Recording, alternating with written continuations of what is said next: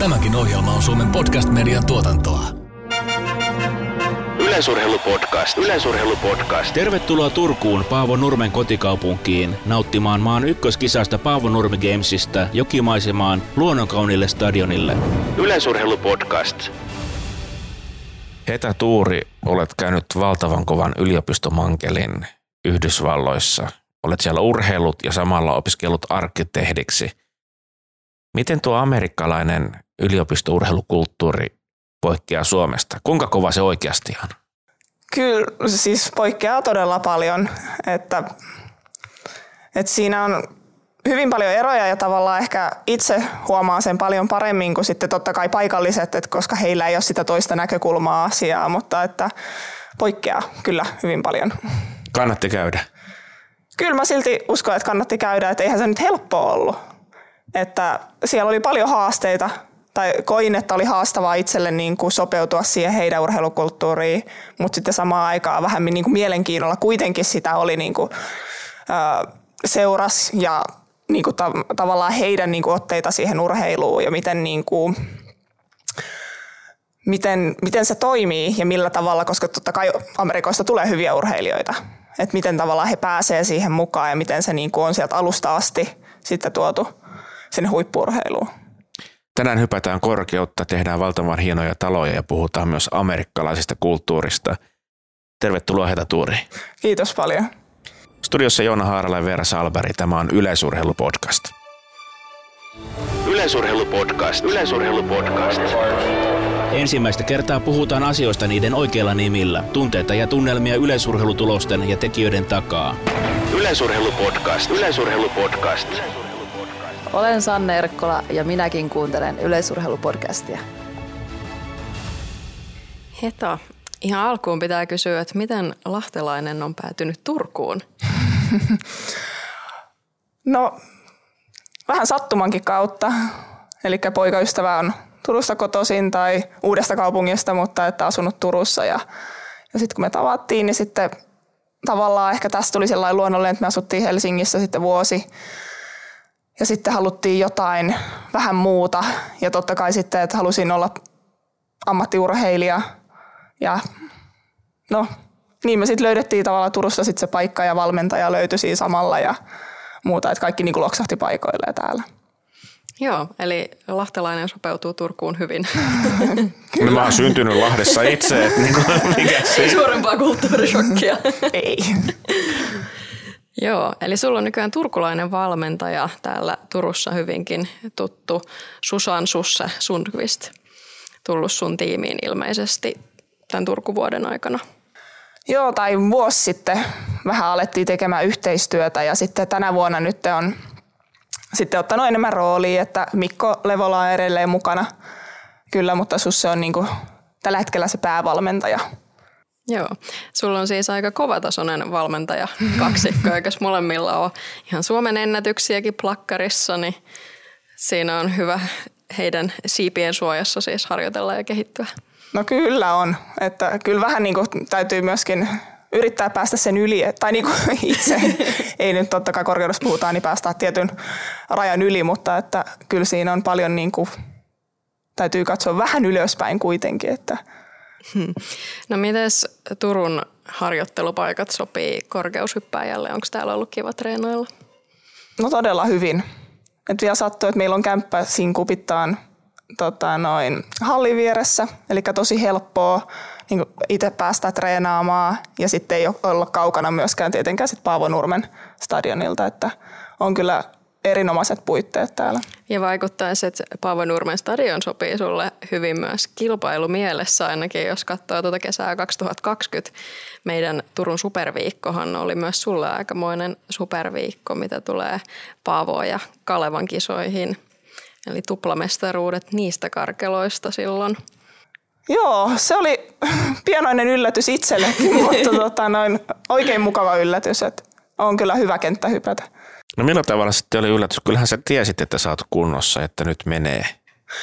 No ties, oli, oli niinku hyviä tota, noin, kisoja alla, mutta sitten sattui siinä Paavo Nurmen kisojen tuossa tota, noin aamulla, että kävin verkkaamassa ja yhtäkkiä niinku sitten alkoi polvi vähän turpoamaan. Ja siellä vaan kerääntyi nestettä, ei ollut kipuja tai mitään, mutta kun meni kyykkyyn, niin ei meidän oikein saa niin saada koukkua ja muuta. Ja sitten mä olin, soittelin siitä valmentajille ja muuta, että mitä mun täytyisi tehdä, että hyppääks mä vai enkö mä hyppää, että ei niin tunnu missään, että mä yritän nyt kylmää ja vähän venyttää, että jos siinä on jäänyt joku sitten jotenkin, en mä edes tiedä mitä siinä on voinut tapahtua. Mutta sitten me päädyttiin siihen, että mä vähän niin kuin sain sitä laskeutumaan sit turvotusta, kun ei ollut kipuja, että mennään kokeilemaan, että verkkaa ja muuta. Ja sitten ei sitä niin kuin tavallaan, että ehkä, ehkä se vei myös osittain sitä niin kuin kilpailujännitystä, mitä olisi voinut tulla siitä kisasta. Se, että oli joku toinen asia, mitä niin kuin vähän mietti koko ajan. Mutta että siihen nähden niin kuin meni aivan loistavasti. Että sen takia se oli pienoinen yllätys. no joo, kuulostaa aika yllättävältä päivältä sitten monella tapaa. Aika kova pokerinama sulla sitten on, että huomasiko kilpatoverit, että nyt ei kaikki ole ihan kunnossa? Kyllä jotkut tuli kysymään, että kun mulla oli sitten tota noin, tossa noin, niin kuin patella alla oli toi teippi laitettuna, että mitä on käynyt. Ja sitten mä olin vaan silleen, että no, et ei mitään sen ihmeempää, että vähän tota noin. Mutta kesä 2020 oli sulle erinomainen muutenkin, eikö vaan? Ennätys sieltä peräisin. 188. Mitä muistoja, fiiliksiä siitä? Siis hyviä, todella hyviä muistoja. Et mä olin hypännyt 2019 itse asiassa sen 88 jo, että sitten toisen kerran 2020. Ja vähän niin kuin oikeastaan sinä vuonna tuntui, että pääsi vasta vauhtiin siellä elokuussa, eli kun oli superviikko. Mm. Ja sitten sen jälkeen tota, noin ruotsiottelu ja muuta, että sitten olisi voinut jatkaa vielä kilpailukautta, mutta harmillisesti sitten alkoi olla jo aika myöhä ja ei ollut niin kuin enää kisoja siinä kohtaa minne mennä. Mutta Eikö toisaalta viime vuonna, kun oli vähän hassu vuosi, niin eikö sen kuntohuipun pitänyt sitten olla tuossa? Kyllä, ja se oli, niinku just, se oli todella hyvin, että kyllä niinku Levolan Mikko, että vaikka välillä epäilen sitä, että miten täältä voi nousta ikinä, kun kesällä sitten reenataan, kuitenkin joutut vetää sen pienen reenipätkän sinne, että miten sitten ikinä voisi hypätä enää lähelle 90 niin tämän jälkeen, mutta aina se sieltä on tullut kuitenkin, että kyllä niin kuin, ihmeellisiä ne valmentajatkin on, kun ne tietää urheilijaa enemmän, että miten niin kuin, urheilijan keho toimii. Joo, se on kyllä kummallista sielunmaailman hallintaa välillä se valmentaminen selkeästi. Mutta hei, tänään olisi kiva paneutua vähän tarkemmin sun jenkkireissuun. Sä oot viettänyt siellä useamman vuoden ja sehän on sellainen kiinnostava aihe, mistä monesti yleisurheilussakin jutellaan. Jenkki-yliopisto tuottaa hirveän määrän ihan järkyttävän kovia urheilijoita, mitä nytkin olympialaisissa nähtiin ja ennen olympialaisia seurattiin paljon keskustelua, niin olisi kiva kuulla sun kokemuksia, koska meillä monille se on vähän sellainen mysteeri, että mitä siellä nyt sitten oikeastaan tapahtuu ja sitten ehkä myös suomalaisittain niin tosi erilaisia kokemuksia siitä, että millainen kokemus se sitten on ollut, niin olisi lähdetään, kuulla siitä. Lähdetään ihan siitä, että ensinnäkin missä sä oot opiskellut ja miten sinne päädyit? Onko tämä ollut ikiaikainen unelma, onko se joku vaihto-oppilas ja jenkkiläistä kiinnosti vai mitä tapahtui? No oikeastaan mä kävin lukion neljässä vuodessa ja sitten sen jälkeen mä olin vähän, että okei mä haluan niinku jatkaa urheilua – ja, tota no, ja no silloin kun mä valmistuin, niin sitten oli, nä, oli niinku tyypillisesti, ne kysy niinku Facebookin kautta tuli tällaisia ilmoituksia, että on niinku skautannut. Ja mäkin jo kävin niinku nuorten EM-kisot, MM-kisat läpi, niin tavallaan sitä kautta oli sitten ottanut muuhun yhteyttä ja esittelin kouluja ja muuta. Ja sitten mä olin yhteydessä muutama eri kouluun. Vähän sellainen, niin kuin, että no, että katsotaan, että mitä, ne, niin kuin, mitä heillä on tarjota, koska en mäkään tiennyt oikeastaan asiasta hirveästi.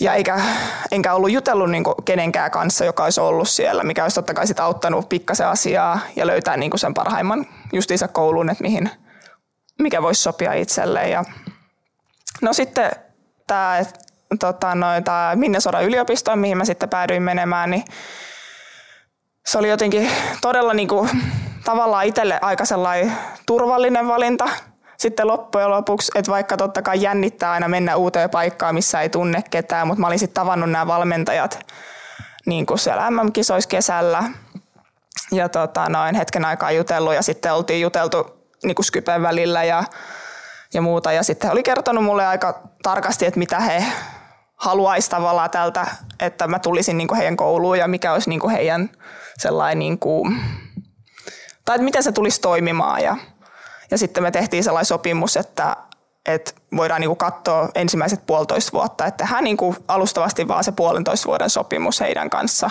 tai sopimus ja sopimus, mutta siis sellainen, että lähtökohtaisesti katsotaan, että mä voin ihan milloin vaan lähteä sieltä, että jos mä haluan, mutta että se puolitoista vuotta ja sitten niinku uudestaan istutaan alas ja mietitään, että haluanko mä olla siellä vai Eli toiset saa Facebookin äh, Messengerin roskapostia ja sulle tulee tarjouksia.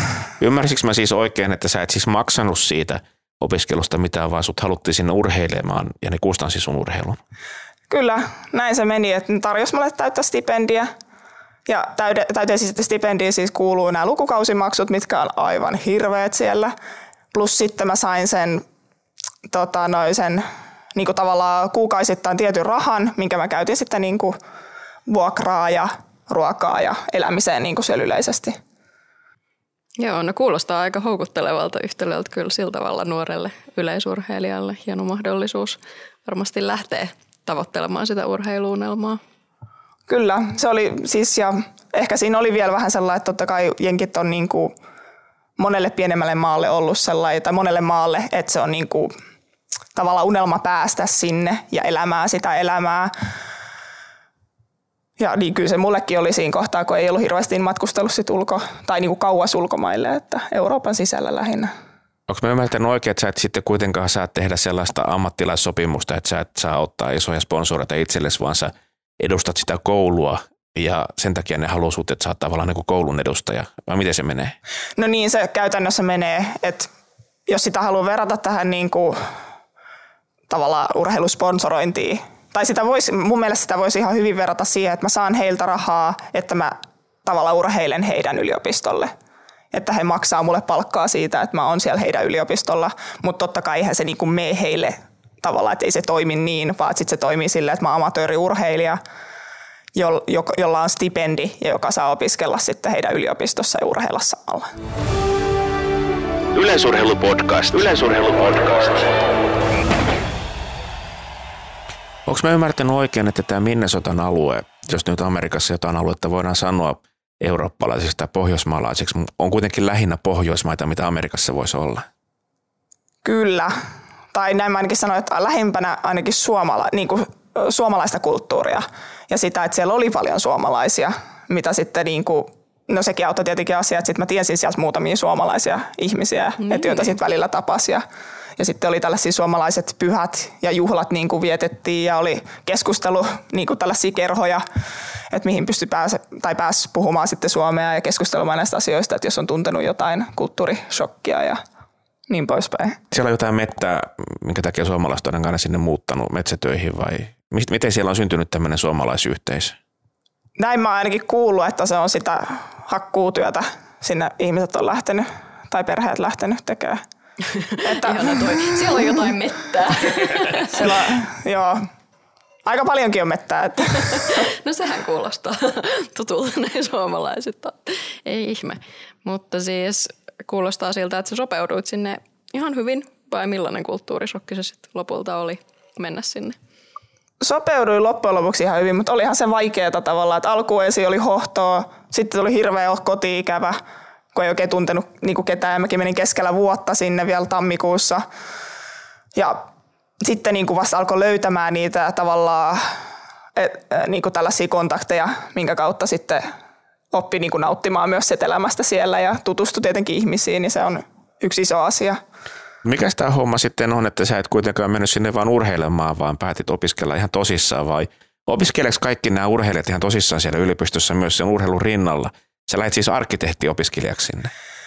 No joo, siinä kävi sitten vähän sellainen, että ehkä se on omaa niin kuin, tai tavallaan vähän omaakin tyhmyyttä ja sellainen persoonakysymys, mutta mähän lähdin sinne kanssa just sellainen, että okei, että katsotaan mitä sieltä tulee sitten niin kuin, tota, koulun kannalta ulos, mutta että niin kuin lähtee urheilemaan ja kehittymään ja niin kuin, tavallaan haastamaan itseä siinä kohtaa.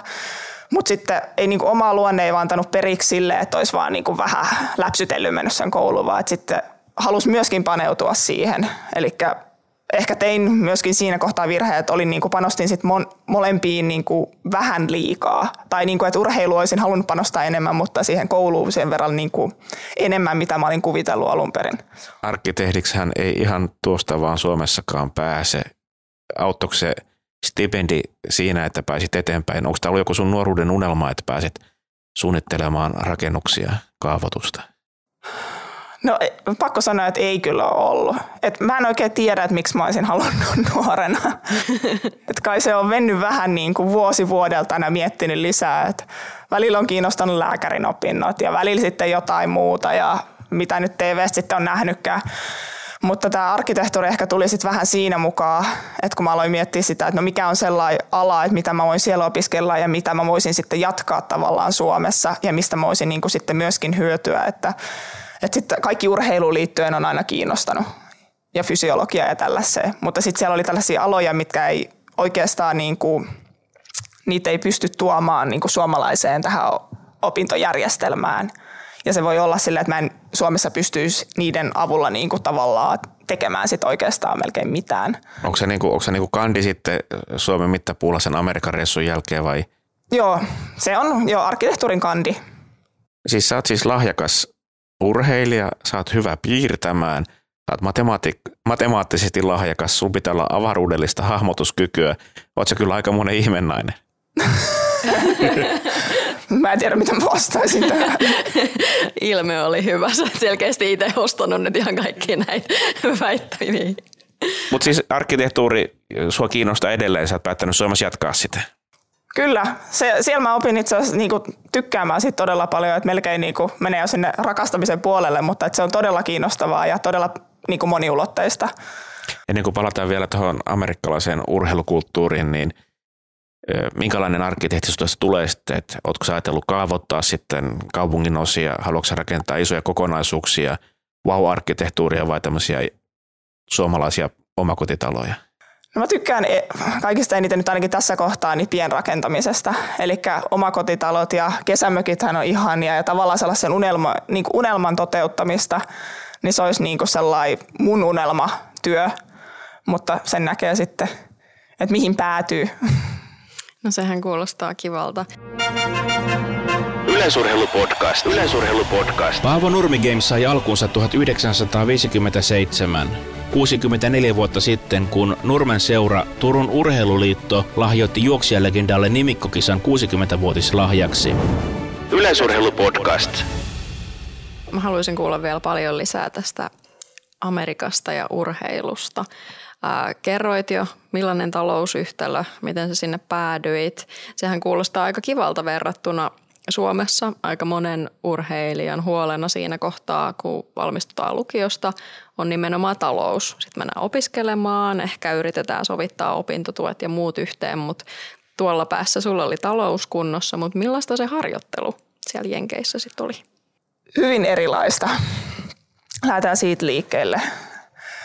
Ja mä ajattelen, niin kuin, että mitä ikinä mä tulen seuraavaksi sanomaan, niin mun mielestä siinä on tosi paljon hyviä ja huonoja puolia. Että mä en halua niin sanoa, että se olisi jollekin ihmiselle se sopii paremmin kuin toisille tai urheilijoille. Että, mutta tota, noin, sinne kun meni, niin he oli todella varovaisia, koska siitäkin on itselle varoitettu aina, että joo, että sit sä joudut tekemään ihan hirveästi kaikkea ja sitten yleensä siellä justiinsa tulee vammoja ja muita ja ja niin poispäin, mutta he aloitti sitten mun kanssa tosi varovasti ja mullakin oli penikkatautiin, niin sehän oli sitten melkein suoraan vaan, että, että ei mitään hyppelyitä, että ei mitään, niin kuin, että ei raskaita painoja, että he halusivat käydä niin kuin heidän fysiikkavalmentajan kanssa kaikki liikesarjat läpi, että oppii ja No tietenkin oma 19-vuotiaana on jo jonkun verran käynyt puntilla ja tavallaan, että ne on niin kuin silleen hallussa, mutta sitten ne halusi niin lähteä sieltä melkein nollakohdasta.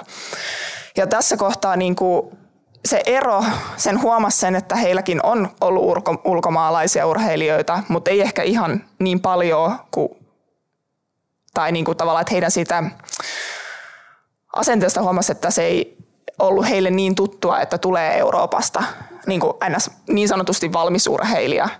Että kun heillä siirtyy sitten high schoolista tulee paljon urheilijoita, jotka ei ole tehnyt siellä, high schoolissa ne on tehnyt pelannut koripalloa, lentopalloa, yleisurheilua, että ne on tavallaan kaikkea tehnyt siinä samassa ja sitten ne on ehkä valikoinut jonkun, että missä he on parhaimpia mm, ja sitten aivan. sillä niin kuin perusteella hakeutuu sitten yliopistoon ja saattaa hakeutua just tällaisiin yleisurheiluun tai, tai niin kuin jengeihin, koris tai urheilujoukkueisiin ja ja tota noin, niin heille se oli todella tärkeää, että sieltä lähdetään niin kuin alusta, että heille ei ole tällaista voimakasvatusta niin sanotusti tai että ei tunne liikkeitä. niin tavallaan sitten mä ajauduin siihen samaan kastiin heidän kanssa. Ja ensimmäinen puoli vuotta sitten siitä, no melkein vuosikin meni vähän silleen, että, että mä en oikein saanut irti itsestäni, että mä en saanut tehdä niin paljon kuin mä olisin halunnut kautta on tottunut Suomessa tekemään. Okei, aika päinvastainen oletus, mitä olisi sille äkkiseltään luullut, kun just aina puhutaan siitä, että siellä sit tehdään niin paljon, että Joo. mielenkiintoista. Et se, oli, niin se oli hyvin erikoista tavalla, että mä olin odottanut jopa sitä, että okei, että nyt mä pysyn vahvana, että mä sitten sanon, että jos mulle ei käy joku tavalla tai että mä haluan keskustella asioista.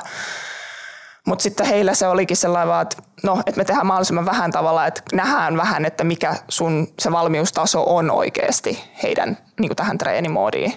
Joo. Nyt tullaan urheilufilosofiaan, millä tavalla kasvatetaan huippuurheilija. Suomessa on puhuttu paljon siitä, että yhä nuoremmat joutuvat valikoimaan sen oman lajinsa ja sitten siinä ollaan. Sitten puhutaan toisaalta siitä, että pitäisi urheilla monipuolisesti. Ja tuohon kuulostaa siltä, että mikä se amerikkalainen resepti on, turheillaan mahdollisimman pitkälle monipuolisesti ja sitten erikoistutaan, kun on sen aika. Miten sä näet, kumpi järjestelmä on parempi vai voiko niitä edes vertailla? Se on vaikea vertailla kyllä, mutta mä näen paljon positiivista siinä heidän systeemissä siellä, että tavallaan, että koulun kautta tulee tämä harrastus – ja se, että urheilijoilla on mahdollisuus osallistua moneen eri harrastukseen tavallaan, että voi justiinsa olla se, että mullakin oli kuulantyöntäjäkaveri, että hän oli pelannut just lentopalloa ja koripalloa, olikohan vielä jotain käynyt kokeilussa soutamista tai jotain tällaista, että tavallaan että sitä kautta myöskin löytää sen, että mistä tykkää. Että kyllä mä niin kuin, ajattelen, että he on niin kuin, paljon valmiimpia myös siinä kohtaa, että kun siirrytään tähän yliopistoon, mutta niin kuin yliopisto-urheiluun, että sitten sieltä tulee sen takia, siellä on sitä massaa ja monet haluaa päästä niin kuin jatkaa sitä tavallaan heidän sitä urheiluuraa sitten myöskin yliopistossa. Mutta sitten miten Suomessa, niin eihän tavallaan, että kun se ei toimi niin, että meillä ei ole tätä lukio kautta että tosi paljon niin yritetään totta kai urheilulukio, että sitten sä pääset, mutta sitten sä haet urheilulukio myöskin yhteen lajiin sisään. Ja sitten katsotaan, että riittääkö sulle todella niin kuin vähän tai siellä voisi olla pyrkijöitä enemmän, mitä he pystyvät ottamaan sisään. Mm, totta.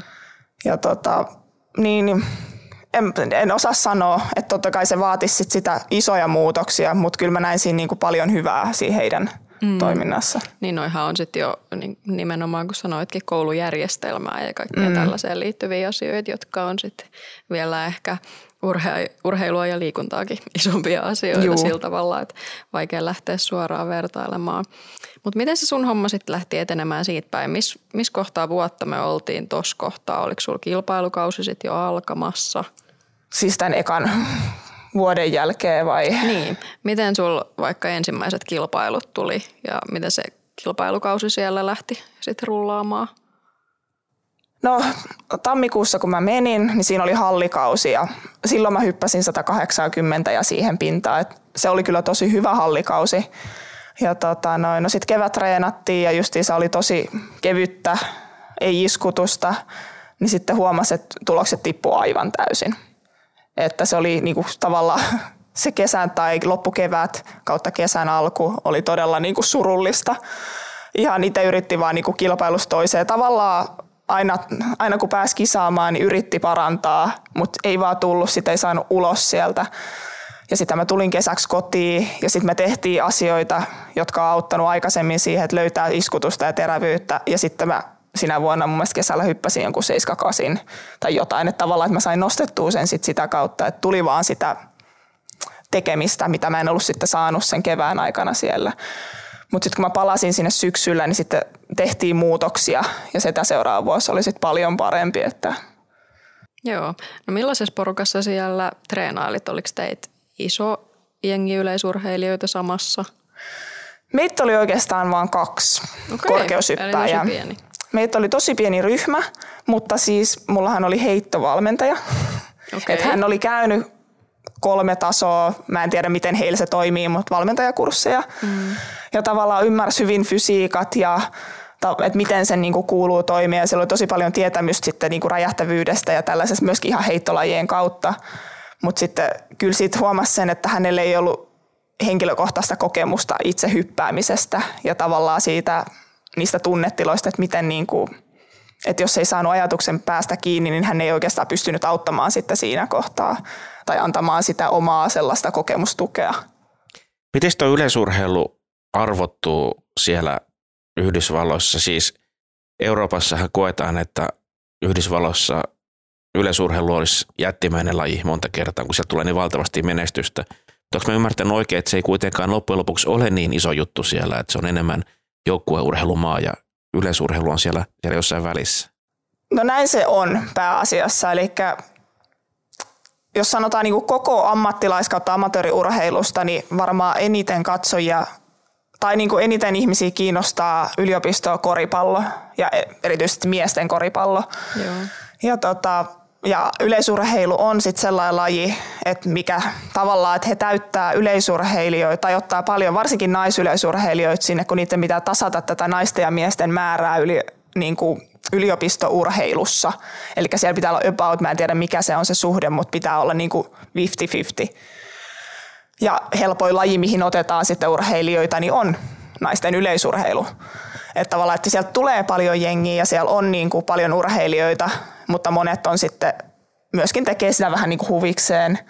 Ja sitten, mutta tietenkin sitten nämä, jotka on siellä huipulla ja pääsee niin kuin huipulle, niin totta kai he erottuu myös sitten siinä kohtaa, että kun aletaan niin kuin tekee valmennussuunnitelmia ja sitten myöskin nämä valmentajat panostaa enemmän näihin urheilijoihin, jotka on huippuja, mutta et ei, et ehkä näistä yksittäisistä urheilijoista sit voi tulla mielenkiintoisia persoonia Jenkeissä, mutta kyllä se niin kuin menee toi jääkiekko ja koripallo ja no tietenkin baseball ja amerikkalainen futis on sitten kanssa siellä kärkipäässä. Mutta koitteko sitä urheilijana kuitenkin, että teidät otetaan vakavasti, että yleisurheilu on tärkeä laji siellä? No ei aina. Se oli hyvin niin kuin, paljon, no siis sillä pitää antaa kyllä krediittiä valmentajille, että paljon he taistelivat niin sen puolesta, että me niin kuin saadaan tiettyjä samoja oikeuksia, mitä siellä oli niin kuin amerikkalaisen jalkapallon, kun siellä vähän kierrettiin kuitenkin näitä sääntöjä ja kaikkea niin kuin tämän NS-ammattilaisuuden ja rahojen kanssa, että joskus, jotkut sai enemmän, vaikka meillä kaikki täys, tai täysstipendi pitäisi olla kaikille sama, mutta sitten se ei kuitenkaan käytännössä ollut kaikille sama, niin tavallaan että tällaisia niin kuin, kyllä niin meitä niin kuin tavallaan vähän siinä sit kohtaa poljettiin alas myös, mutta et ei, ehkä mä en itse kokenut sitä, että mä keskityin niin paljon siihen omaa tekemiseen, että se ei niin, kuin, niin paljon vaikuttanut mun elämää siellä. Et mulle se ei ollut niin iso merkitys, jos, jos meillä ei ole paljon katsojia kisoissa tai että onko niin kuin siis, tai että saadaanko me joukkueelle rahaa. Niin kuin jotenkin sellainen, että he, koska mekin oltiin siellä tosi tiivis joukkue, sen sijaan, että me oltaisiin oltu yksilöurheilijoita ja kaikki kisat meni melkein silleen, että me saadaan joukkueena pisteitä ja niin kuin koulu voittaa jonkun kilpailun, eikä sitten yksittäinen urheilija. Onko se joku amerikkalainen mentaliteetti, että jopa yksilöurheilijat pelaavat tiiminä? Kun Suomessa on paljon yksilöurheilijoita suunnistuksessa yleisurheilun lisäksi ja on uintia ja niin kuin nämä yleisurheilut suuret persoonat on aika tämmöisiä omatien kulkijoita, niin siellä siis yksilöurheilijatkin pelaa niin kuin samaan tiimiin. No näin se on, näin se on niin kuin tarkoitettu siellä, että siellä on vain niin kuin yksi iso tiimi ja me ollaan niin kuin kaikki tavallaan palasia, jotka tekee siihen sitten sitä tulosta. Heidät on sitten kasvatettu semmoiseen kulttuuriin, että se vaan kulttuuri on erilainen siellä. Se vaan on ja, he niinku, ja tavallaan se, että kaikki niinku hyväksyy sen, että mitä on. Niinku tavallaan, että se vaan nyt on näin. Mutta sekin just sitä, että kun ei niinku oikein tiedä, mikä on sitten se toinen vaihtoehto siinä kohtaa. Että itse tietää sen, että kun täällä panostetaan paljon yksilöihin, niin sieltä taas sitten panostetaan siihen, että, että kuka voisi saada niin kuin joukkueelle parhaimpia pisteitä tai niin kuin tällä tyylillä. Mm. No miten toiset näkyy yksilötasolla, että, että pitikö teidän urheilijoiden vaikka kilpailla jotenkin merkittävästi enemmän eri lajeissa? Sellaistakin muista joskus kuulee, niin että monet tekee sitten niin kuin laajempaa lajikirjoa jopa siellä, mihin on tottunut. No ky, siis tekee kyllä ja on niin kuin näitä, että sitten joku käy hyppää juoksijat pituutta tai mä jouduin kolmiloikkaamaan siellä muutaman kisan, mikä oli ihan kiva mun mielestä, mutta tota, kyllä niillä on myöskin niin kuin meidän koulu nyt sattuu olemaan hirveän iso jengi, että siellä löytyi melkein joka laji sitten joku urheilija, ettei tarvinnut hirveästi niin kuin ottaa muista lajeista. Mutta että kyllä niin kuin maksimipisteet saadaan tietenkin sillä, että saadaan niin kuin osallistuja kaikkiin lajeihin ja mahdollisesti joku piste jostain. Niin just, että ennemmin volyymilla mennään kuin millään yksittäisten kärkeen taktiikalla. Kyllä. Jos meitä on se 5 miljoonaa ja siellä on pikkasen enemmän väkeä, niin toihan on ihan toimiva järjestelmä, että niin kuin massa tekee ja sieltä sitten nousee niitä mm. tähtiä, että siis vaikea kuvitella, että Suomessa noin yhteisöllinen järjestelmä edes toimisi. En mä myöskään usko niin kuin siihen, että Suomessa toimisi se, että kai me, mutta heillä on myös se, että huono puolihan siinä on, että sitten on niin paljon sitä massaa ja sitten joku jää vähän niin kuin paitsio siellä, ettei, ettei huomioida. Ja se on niin kuin, oli ihan yleistä siellä, että kyllä siihen niin kuin piti myöskin taistella siitä, että saa sen huomioon. Että meidän tilanteessa nyt ei onneksi tarvinnut, kun meitä oli kaksi korkeushyppääjää. Että me oltiin, niin meillä oli tosi hyvä niin kuin jengi ja mä tykkäsin meidän valmentajasta kyllä, että fiksu mies. Mutta tota noin, mut kyllä siellä niin kuin sitten oli näitä varsinkin kestävyysporukoissa oli paljon sitä, että niitä sitten oli massaa niin paljon, että kuka pääsee kisoihin. Et kun ei kaikki voi kuitenkaan lähteä, mm-hmm. niin sitten oli näitä tiettyjä karsintakisoja niin kuin koulun sisällä. No miten sä lähdit tuonne Jenkkeihin siis tosi tasokkaana hyppääjänä, eikö sun ennätys ollut siinä kohtaa jo 185. Eli tosi, tosi kova tasoinen nuori hyppääjä. Ja sitten se ensimmäinen kilpailukausi oli sulla yllätys sen vähän kuormittavan harjoittelun jälkeen ja muuta, niin miten se siitä lähti sitten etenemään? Löysittekö te uudestaan sitten sitä homman jujua ja pääsitkö tavoittelemaan ennätyskorkeuksia siellä? Joo, se seuraava vuosi, eli toinen vuosi oli, se oli niin kuin melko hyvä. Et tietenkin huomioin tai yritin huomioida sen, että että samalla käytiin koulu ja kilpailukausi on niin kuin samaan aikaan käynnissä. Eli kun siellä menee kilpailukausi sieltä maaliskuusta kesäkuun alkuun, kesäkuun puoleen väliin, niin se on niin kuin sitten samaan aikaan tavallaan on niitä loppukokeita ja muita siinä, eli stressin määrä on, oli paljon suurempi kuin mitä on niin kuin Suomessa kokenut. Ja, mutta se meni hyvin se toinen kausi ja mä pääsin sinne yliopiston mestaruuskisoihin, mikä oli tosi hieno kokemus.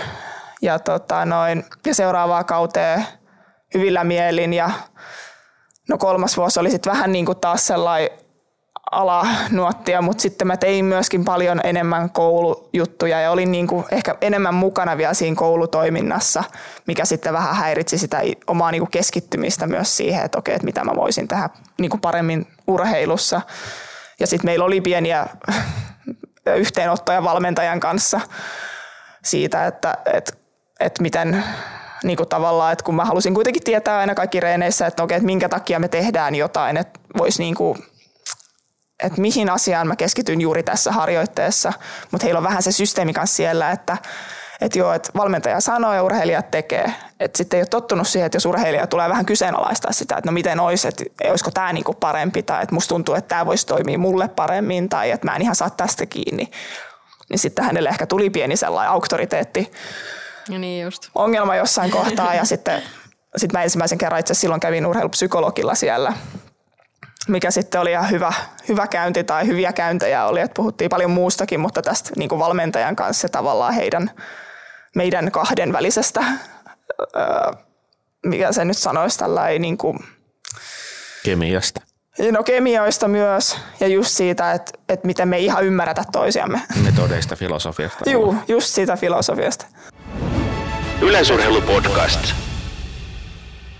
Mä hyppään vähän toiseen lajiin, siis seuraan itse amerikkalaista jalkapalloa satelliittikanavan kautta. Ja siis siellähän on jos jonkinlaista valmentajaa, on niin kuin hyökkäyksen valmentaja, on puolustuksen valmentaja, valmentaja, valmentaja, sitten on niin kuin fysiikkavalmentaja ja ihan hirveä niin kuin back office, siis taustatoimisto, joka niin kuin työstää sitä tavaraa.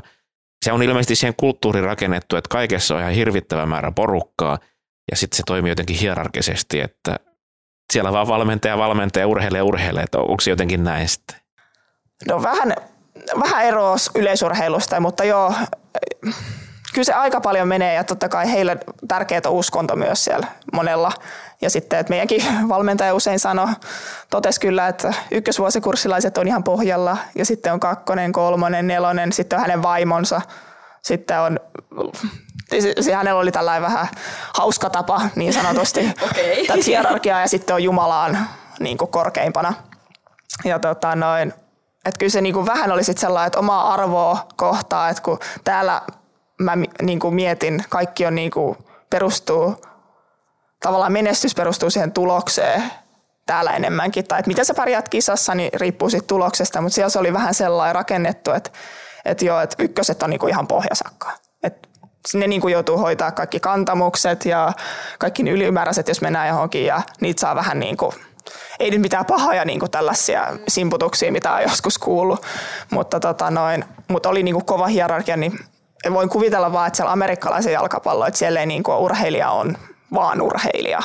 Että sille ei ole niin kuin roolia, ei ole tavallaan, sanotaanko, että se on vaan sellainen pelinappula, että vähän sellainen sieluton asia, joka kuuluu olla kentällä. Mutta toisaalta se systeemi toimii noin ja se on tehokas ja se jauhaa koko ajan. Mm. Ja menestyöt sitten saa todella paljon. Ja mm. mistä siellä sitten puhutaan, se saa sitä rahaa. Ja siellä se raha vielä sitten julkistetaan ihan dollareina, että se on kunniaisia kertoa ne tulonsa. Varmaan eurooppalaisille ihmisille se on varmaan aikamoinen shokki nähdä, kuinka tulosorientoitunut maa se sitten loppujen lopuksi on. Ja kaikki mitataan dollarin kuvin.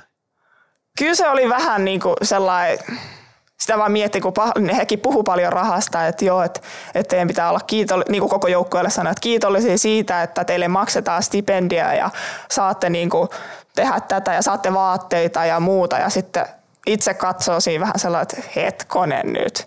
Että kyllä mä niin kuin silti nostaisin esille tai niin kuin haluaisin, että meihin myös suhtauduttaisiin ihmisinä ja sellainen oma arvo kaikilla että tavallaan, että kaikkien huolet pitäisi ottaa niin kuin myöskin siinä kohtaa huomioon, että on sellainen, mutta se oli vähän niin kuin meni sit siihen, että okei, että mun täytyy niin kuin sietää jotain asioita, mistä mä en pidä ollenkaan sen takia, että mä saan niin kuin rahaa.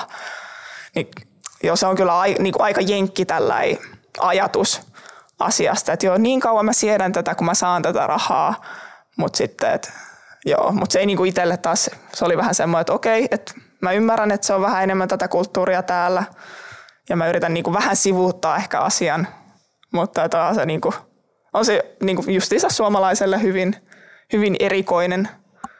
No tässä on monta monessa ja nyt sitten pakko kysyä, että lähtisitkö uudelleen ja suositteletko tätä reissua muillekin? Kyllä mä suosittelen, varsinkin sellaiselle ihmiselle, että tota, no, joka haku, hakee vähän erilaisuutta.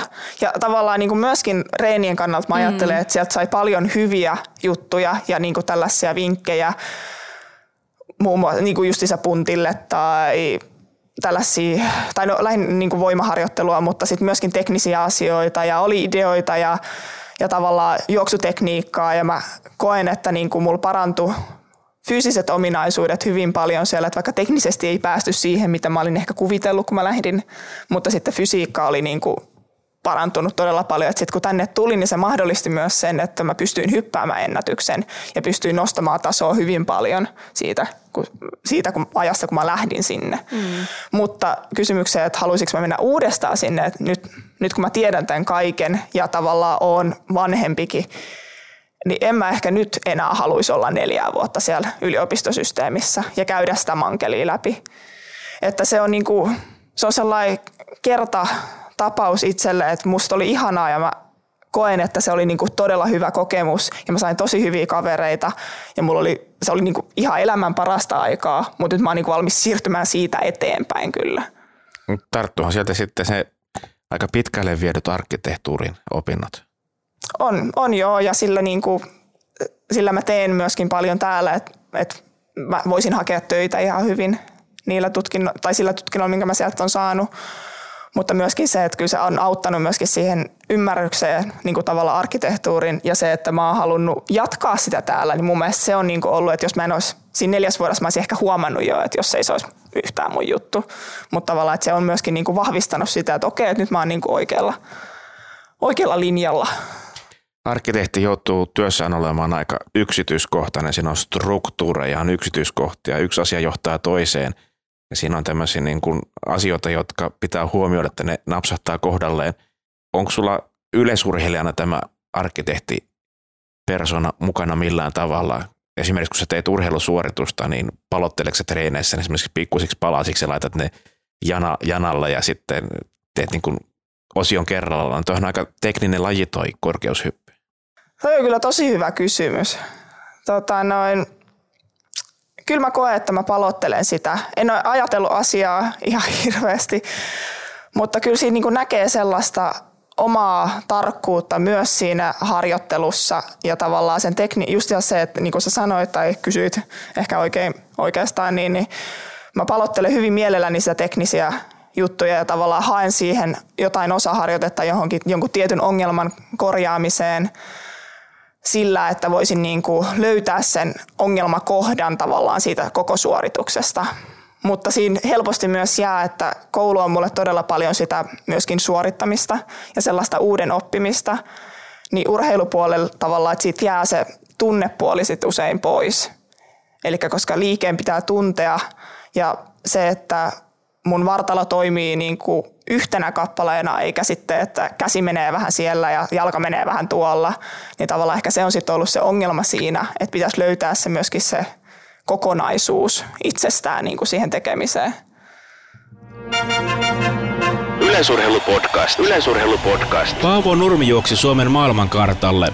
Nurmen viisi olympiakultamitalia Pariisin kisoissa eivät unohdu. 1500 ja 5000 metriä tunnin sisään. Kaksi kultamitalia. Yleisurheilupodcast.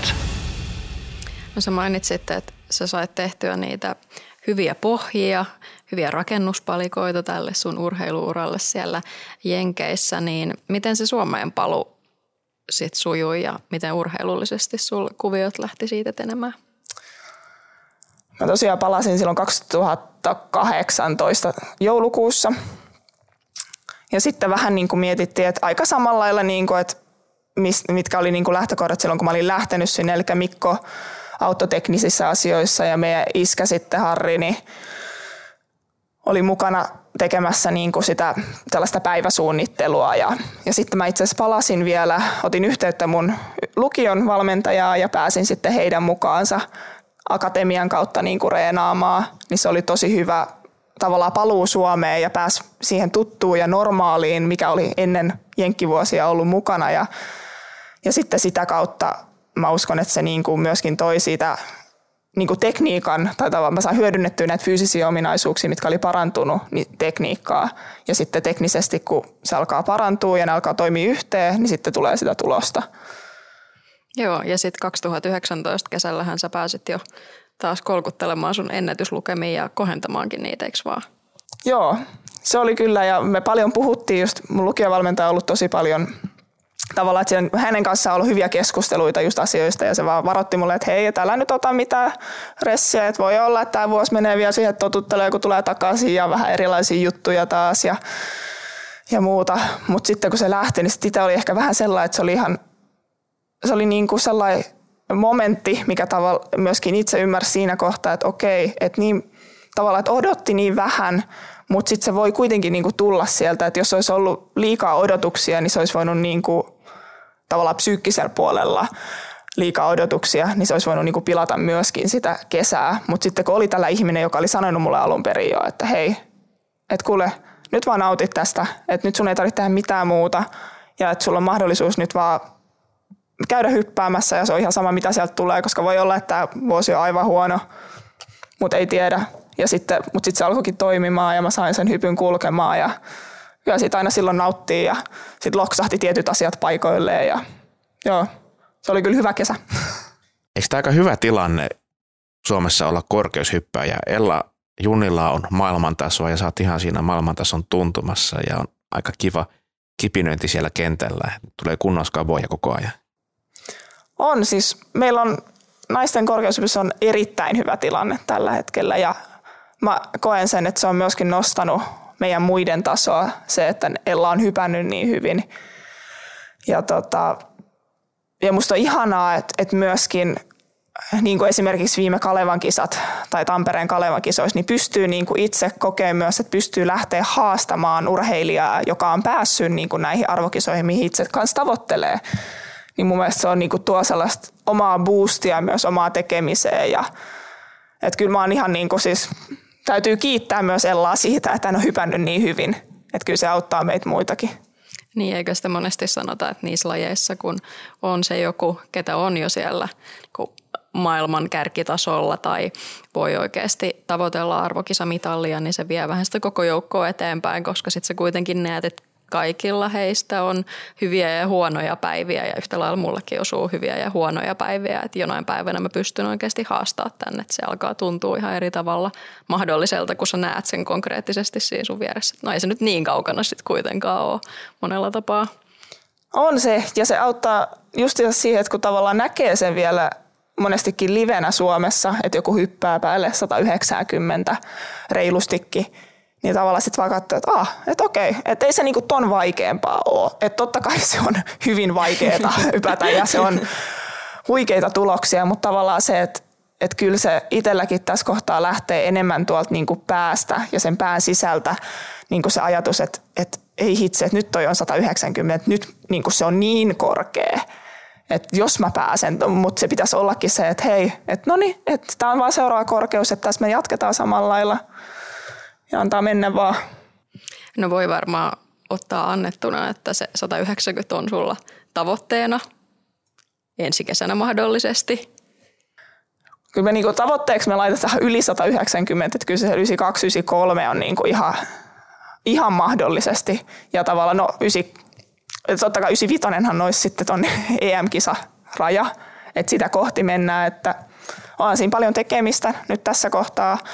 Mutta kyllä mä uskon, että nyt me ollaan saatu tosi hyvä syksy käy, no vielä on syksyä jäljellä paljonkin tai tota, noin harjoittelukautta, mutta ollaan käynnistetty hyvin ja ollaan saatu tehtyä paljon oikeita asioita ja ollaan menossa oikeaan suuntaan, niin kyllä mä niin kuin rehellisesti uskon siihen, että se on todellakin mahdollista. No mitä sä sanoisit korkeudessa sun kohdalla, että onko tässä kohtaa ne suuret oivallukset, mitä haetaan nimenomaan teknisiä vai onko ne jotain ominaisuuksiin liittyvää vai jotain niiden väliltä? Joo, varmaan molempia, mutta kyllä se enemmän menee sinne teknisen puolelle. Eli kun siellä, siellä jos, no esimerkiksi silloin pari vuotta sitten tuli pieni se hokaaminen, että joku tietty, esim, ihan pienikin asia, eli nostaa silmät johonkin tiettyyn kohtaan, tai että näkee jonkun asian ennen kuin lähtee, niin kuin se hyppy lähtee kulkemaan ja siitä tietää, että se nyt menee oikeaan suuntaan.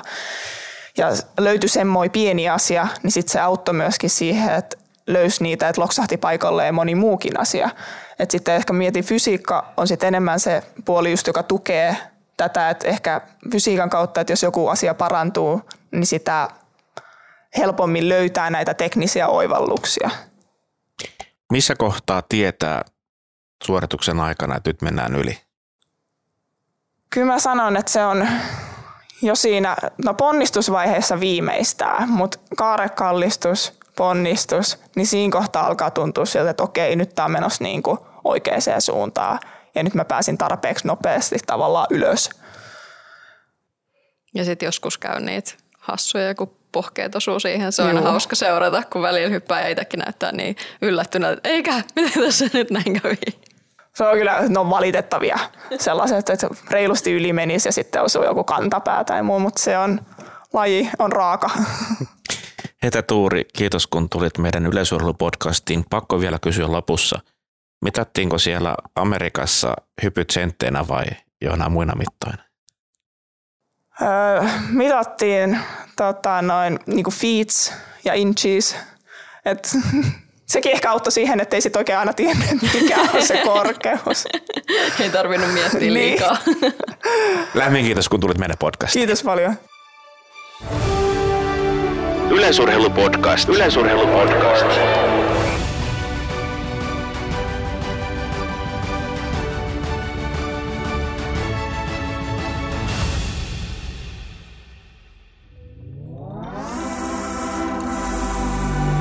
Tämän ohjelman tuotti Suomen Podcast Media.